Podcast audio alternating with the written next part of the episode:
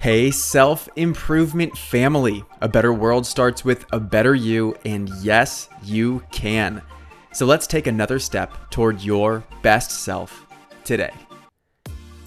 I wanted to provide a new angle into a very powerful mindset to have. Sometimes when life happens and it's hard to understand why, you can choose to have faith in the process. Believe that these things aren't happening to you, they're happening for you. Having faith that there's a larger plan helps give meaning to the pain, struggle, suffering, and challenges we experience in the short term. Here's a new way to think about the life obstacles you face. Instead of seeing them as getting in the way of your final destination, see them as on the way. It's not that the path is being blocked, rather, it's that these obstacles are milestones that remind you that you're going the right direction.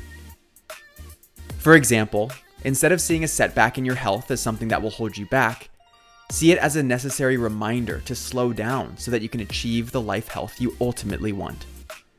Instead of feeling like your life is flipped upside down and ruined because of a divorce or a breakup, you can integrate the lessons learned and get what you need from a new partner. These circumstances aren't in the way, they are on the path toward what is best for you things tend to work out okay. And while it can be emotionally gripping and difficult to think long term, in time you'll find that things happened exactly as they were meant to.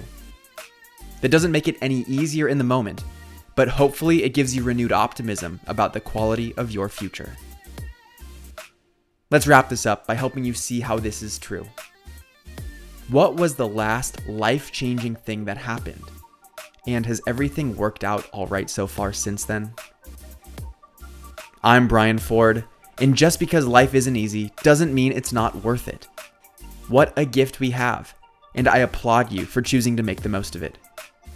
You grew today. Let's do it again tomorrow on Self Improvement Daily.